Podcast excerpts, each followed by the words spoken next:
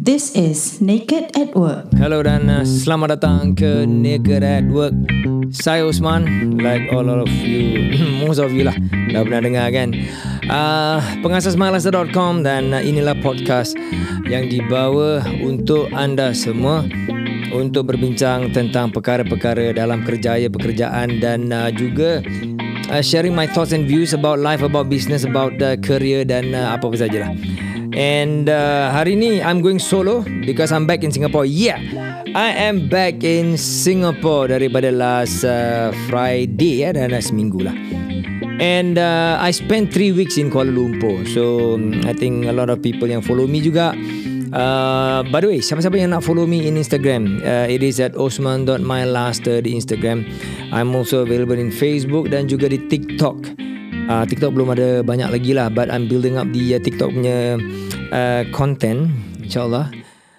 Okay, by the way, siapa yang belum tahu I lagi kan, uh, I'm a fifty-two year old gadis. I'm fifty-two years old and I'm uh, beginning to be more active in uh, social media because social media, sebab I believe that um, social media memang is a place that yang businesses cannot uh, ignore lagi. um, Owners of business cannot ignore it. Like, uh, macam uh, ramai orang uh, tahu. Uh, yes, uh, knowing that is one thing. Tetapi embracing it is another. So, kita masih juga belajar um, macam mana nak buat konten-konten di channel-channel tertentu kan. Of course, I cannot be dancing on TikTok. Let's see. I'm, I'm recording this um, podcast uh, on video also. I don't know whether maybe I can cut this video sedikit and then put it on TikTok. We'll see how we'll see that later. But anyway, this uh, podcast today, I want to talk about my experience in Kuala Lumpur. What did I do for three weeks in Kuala Lumpur? I think uh, as many of you uh, dah dapat tahu, yang My Laster juga ada office di K L, uh, specifically di Kota Damansara, um, di The Strand ya. Yeah? Uh, we occupy two units in The Strand. Tepat um, is a four-storey punya building just beside The Strand punya shopping centre. That area is uh, dah jadi macam kampung aku lah. I've been there for like seven years. Uh, from the beginning, uh, we stepped foot in uh, Kuala Lumpur.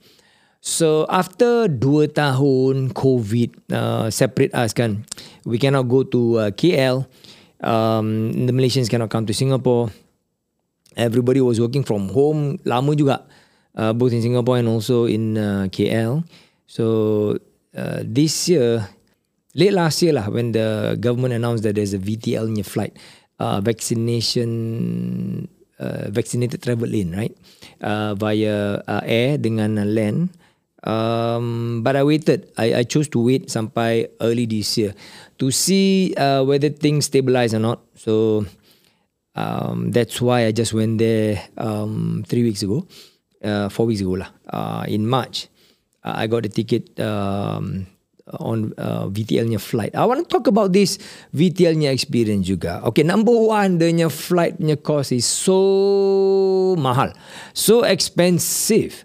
Um, the flight was operated by S Q dengan M H um, on the apa ni shuttle service, right?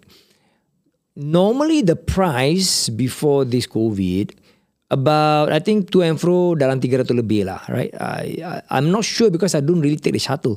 Normally I flew to K L via Seleta uh, menggunakan Firefly punya service because Seleta is near my place. I stay in Sengkang. And it will fly to Subang, and Subang airport is very near, about just maybe fifteen to twenty minutes to our um, office in Kota Damansara. So that's why that's uh, very convenient. So I know the prices that uh, for for Firefly. Uh, I believe it is quite close, two hundred plus, three hundred plus maybe uh, compared to um, uh, the shuttle service. Anyway, for this V T L kan, I had to pay eleven hundred around there uh, for the flight only. Now, before the flight, we have to take a P C R test. Malaysia require it to be P C R, not A R T, kan? So P C R lagi mahal daripada A R T in Singapore. So we have to take it two days prior or forty-eight hours prior to the departure. Uh, departure date lah kan. So I had to spend about one hundred nineteen dollars for the P C R. And then before we can fly to Malaysia, K L, we are required to book a, a test, a, P C, a rapid P C R, a P C R lah. You can choose rapid ataupun normal uh, in uh, K L I A. So which means bila kita sampai saja in uh, K L I A airport, they will bring us to one corner, all everybody from that V T L punya flight, to the place where they will take the test, the P C R test. And that we have to pre-book before we fly. And that costs between three hundred fifty and four hundred seventy. It's like you want to take the normal punya P C R or the rapid P C R. The difference is time lah, the waiting time for the results. So I chose to take the rapid test, which cost me empat ratus tujuh puluh ringgit. Uh, it's quite mahal juga eh. So all in all, that flight saja just to go there, one hundred nineteen dollars for P C R in Singapore, plus about one thousand one for the flight uh, to K L, and then plus four hundred seventy. That is about four hundred seventy divided by three. That is about maybe uh, one hundred thirty something, or about one hundred forty. There about plus minus lah eh. So the in all, for the flight to go there saja, I spend one thousand one, one thousand two. Uh, thousand three, maybe thousand three, four hundred, thousand three, five hundred, around there, right? So imagine, and this is Singapore to K L saja, right? So, but I had to go there lah, right? Uh, because of work, and um, that's why I decided, since it is very expensive, then I will spend a bit longer time, three weeks down there to settle whatever that I need to settle for the business kita di Malaysia. And when I said that, it's not just in K L. So I also took the uh, decision to visit kita punya uh, manufacturers, and also new manufacturers juga in uh, up north.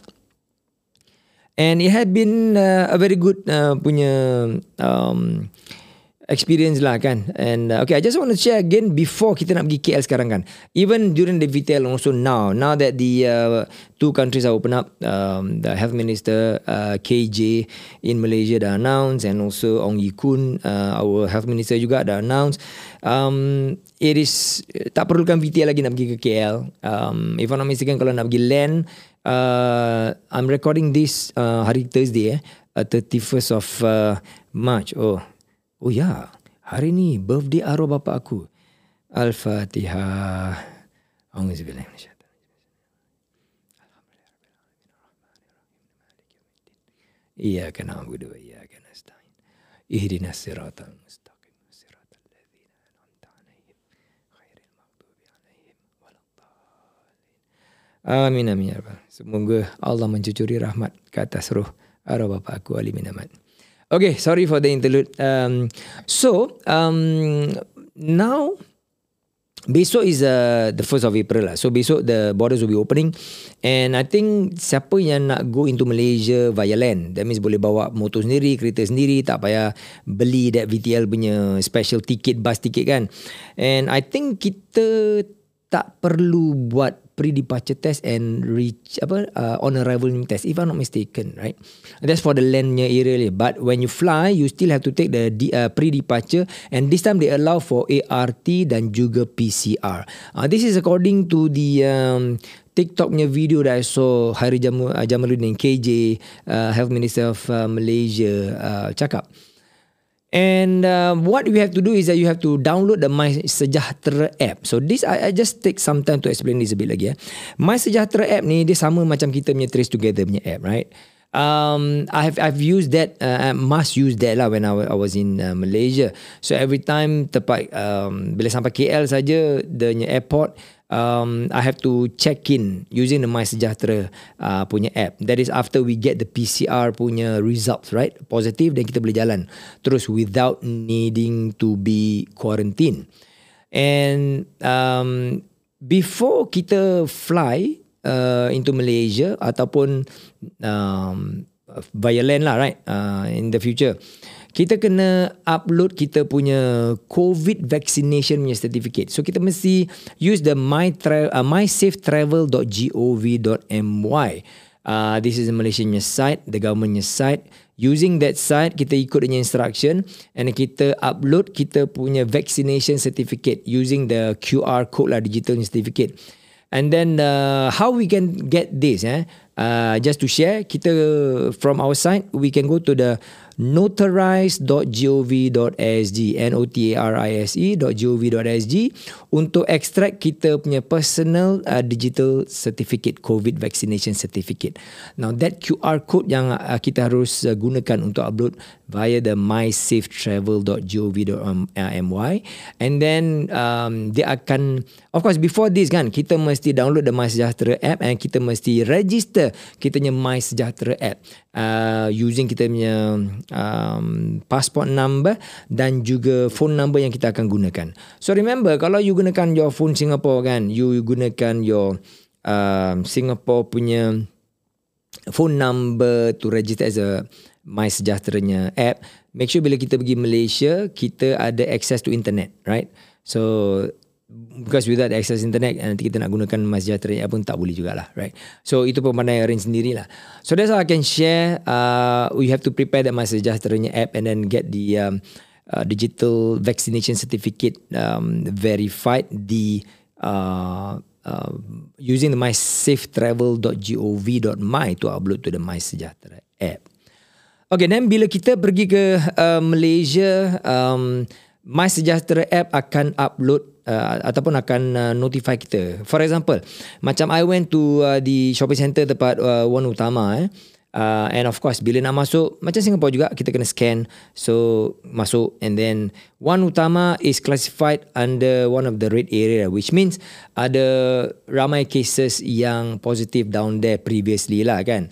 So every time bila I check in into One Utama, and then bila I keluar dah habis shopping ke, dah habis makan ke apa, balik office, and then My Sejahtera akan give me that notification macam uh, you are a casual contact gitulah, right? So it, it is just the general notification.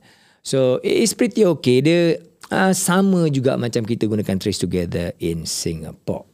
Now, that is the part where I finish uh, sharing about V T L dan juga My Sejahtera, macam mana kita nak pergi next time, right? And uh, di Malaysia, as of now kan, there is no talk about kalau di luar kita boleh tak perlu pakai mask. Tak boleh eh. I, I belum dengar lagi dia punya announcement di Malaysia. Di Singapore, boleh kan? Uh, tempat luar, open air, we can choose. Choose and eh? we can choose to not wear the mask. Tapi, my advice is, kalau kita nak travel ke apa, just be cautious lah, right? Um, have our mask uh, di mana-mana saja kita pergi, right? Uh, kalau kita tempat-tempat yang kita tak perlu pakai, mungkin kita boleh buka, tapi just just take precaution more lah, right? Okay, so I just want to continue with what I did in K L for three weeks. I know I post the video di uh, Instagram dan my stories banyak eh.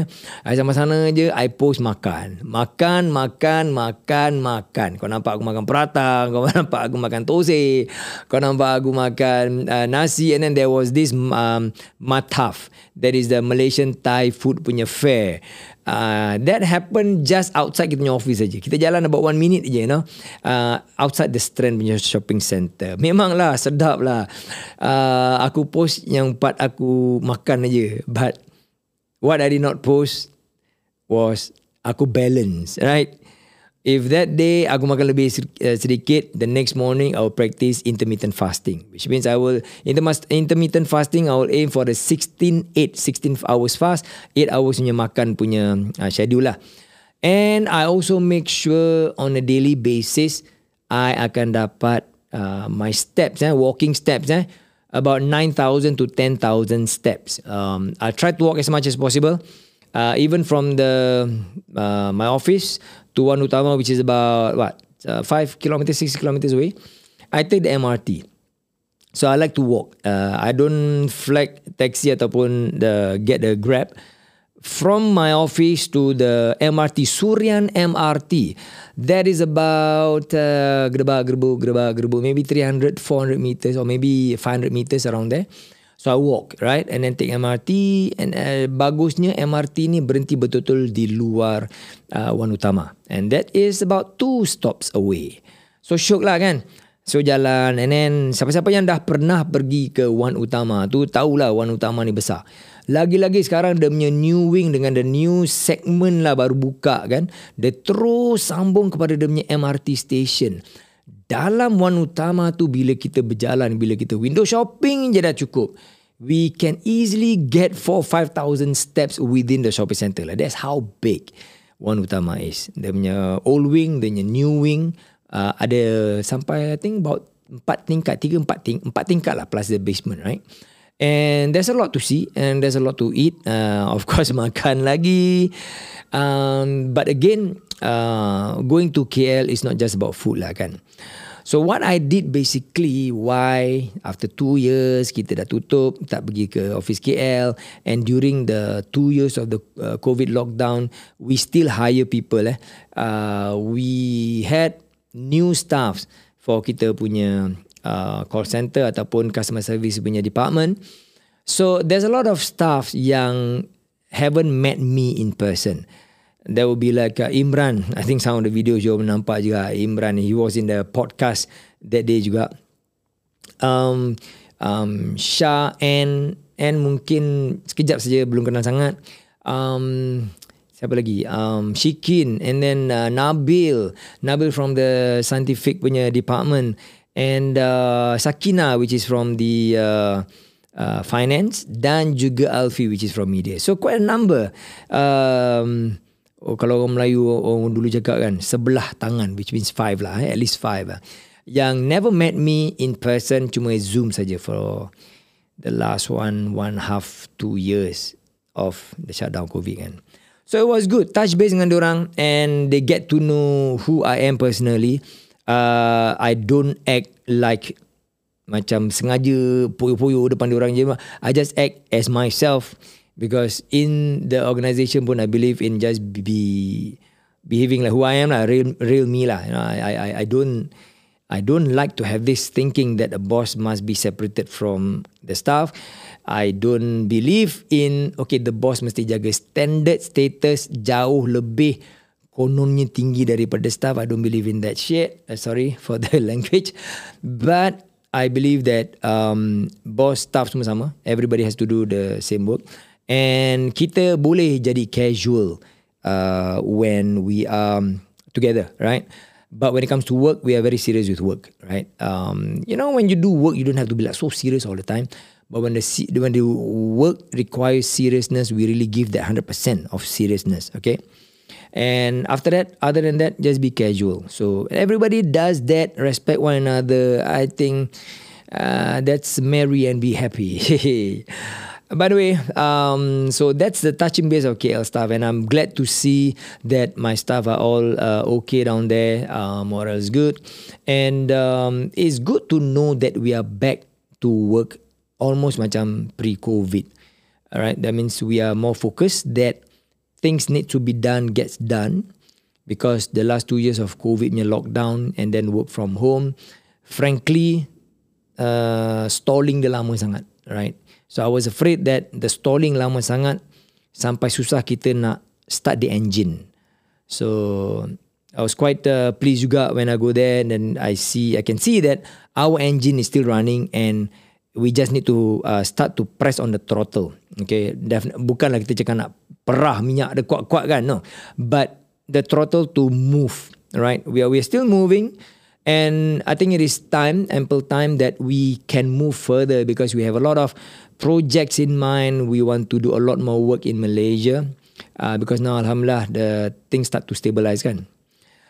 Yes, and that was the stuff and um what I did also tiga minggu lepas sana kan, I flew to Penang up north and I met with uh, a new uh, potential manufacturer and then meet with uh, two other uh, potential manufacturer juga. So this kind of networking is very important for me, for us, because I'm uh, personally involved in uh, new product development dan juga um, the initial relationship built with manufacturers. That means kita punya business partners lah, right? So it was really a good meeting. Although we managed to just go for one day punya trip.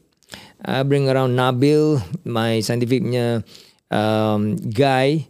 Um, to be with the meeting. So bagus lah, dia bawa kereta. Senang sikit aku tak nak bawa kereta. Kalau tidak, what I normally do is I will fly to K- uh, to Penang, and then I will rent the k- apa uh, kereta in Penang, and I will drive up. Sama ada I go to the Penang, uh, Kedah, uh, or or Ipoh lah, you know. But but no, the plan was to go to Ipoh juga, but it didn't happen because Um, Ipoh punya manufacturer pun cakap don't come here first. Setengah daripada dia punya factory people affected by the COVID infection. So okay, I listen to them.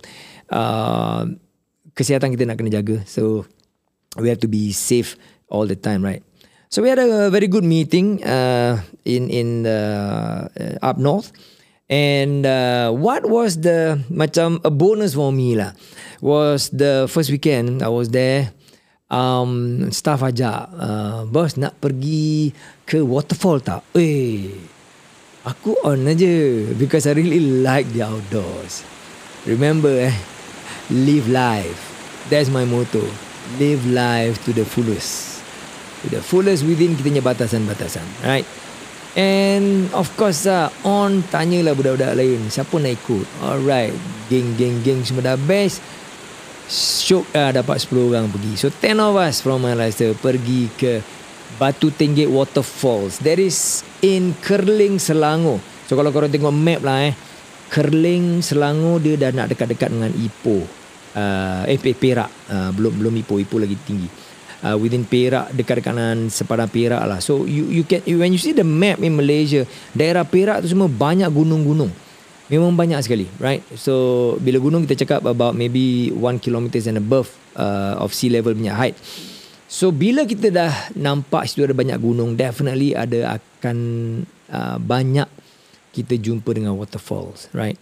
So happen pula yang kita pergi tempat ni daerah kampung, and one of the staff dia pun memang outdoor punya person juga. So we had really uh, good fun. um, We were really like friends.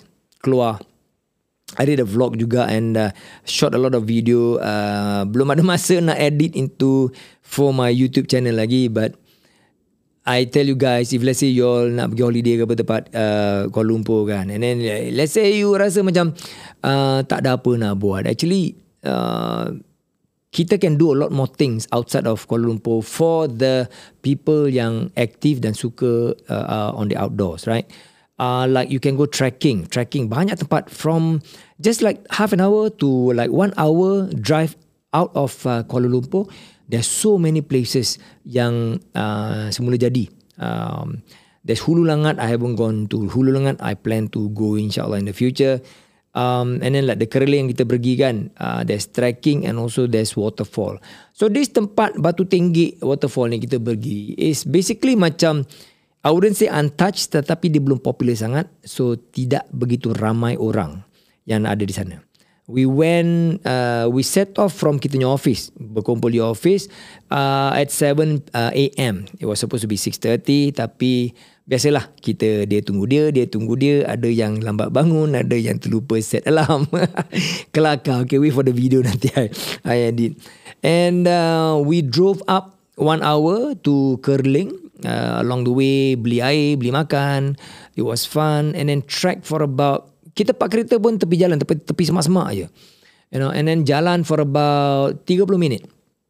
Tetapi dia punya jalan panjat tu boleh tahan juga, you know. After that waterfall punya experience that day, that Sunday, for lima hari aku punya peha sengal sih. Kena dorms. Aduh. uh, Tak sadar diri ni pun dah tua juga kan. Eh tapi hati masih muda. Anyway, um, so that was a very good experience that I had in uh, Kuala Lumpur. Uh, refreshing. Not to make you all jealous, no. But I think the point is this. Kalau kita pergi Kuala Lumpur kan, kalau kita tak perlu fikir nak pergi shopping, nak pergi makan sajalah. Siapa yang uh, active in outdoors, uh, look out for uh, local videos. In YouTube, diorang ada the waterfall, waterfall. Diorang pergi tempat, banyak tempat. Not just the Kerling. There's so many uh, places. Uh, just look at uh, maybe how many minutes or within one hour drive out of uh, Kuala Lumpur, kita boleh pergi tempat-tempat gini yang lagi menarik. It's, it's not urban. Dia lebih kepada kampung. Kita dapat merasai uh, suasana hidup kampung dan juga the uh, Rafidat punya life lah. Um, there's what water rafting I heard in Gopeng, in Perak juga. Uh, there's one destination InsyaAllah kita plan nak pergi jugalah. So guys, uh, I hope uh, korang dapat value sedikit lah in this. Aku hanya membebel ni pasal aku tiga minggu di Kuala Lumpur. And I hope um, this in the very few, uh, near future kan, uh, borders dah buka ni. Um, a lot of people will definitely travel in Malaysia, into Malaysia. Uh, I hope everybody stay safe, be safe. Sekarang ada desas-desus juga cakap, uh, berita-berita dari seberang lah kita dengar mengatakan, oh Singaporeans be careful, nanti borders dah buka, jangan masuk dulu. Konon-kononnya ada separuh-separuh kumpulan tengah tunggu nak samun lah, nak itulah, nak inilah. And ada juga yang buat-buat berita macam, oh polis Malaysia, polis di Johor happy Singapura nak masuk. Come on guys, I think kita kena stop this uh, uh, negative punya mentality. Uh, sangka yang baik, tetapi I'm not saying that don't be safe. Always be safe. Bila kita pergi mana-mana pun, bukan cakap kita masuk uh, Johor, pergi kita pergi Malaysia saja. Kita pergi travel di mana-mana saja, kita mesti be safe. Jagalah.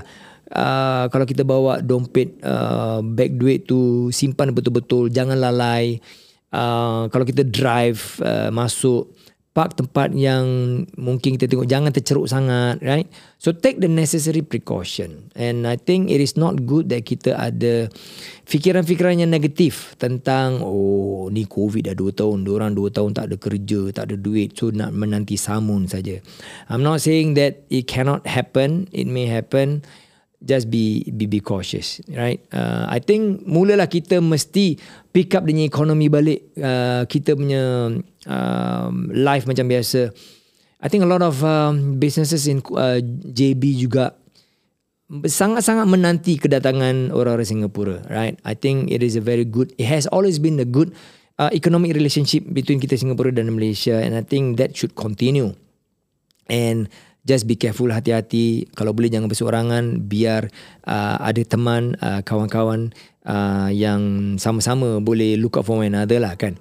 So I really believe juga uh, polis di Malaysia juga akan sentiasa membantu, because it is only um, good for all, for everyone, for untuk membantu satu sama lain, right? Jadi ekonomi dapat uh, terus uh, membangun uh, dan membesar, insyaAllah. Okay, uh, that's all I have for this uh, episode. Thank you for staying with me sampai the world. Okay, about twenty-seven minutes ni. Thank you very much, and uh, stay with us for the next episode of Naked at Work. Ada je gaji biasa-biasa sebab dia dan juga bos dah janji tak akan dipecat. Kalau tak kisah nak cakap kalau hospital ke apa, kalau tak boleh dia digunakan untuk makan dan tak ada kena-mengena dengan prospek. Kepala otak kau. Kerja buat duit bro. This is Naked at Work. Sumpah tak bogil.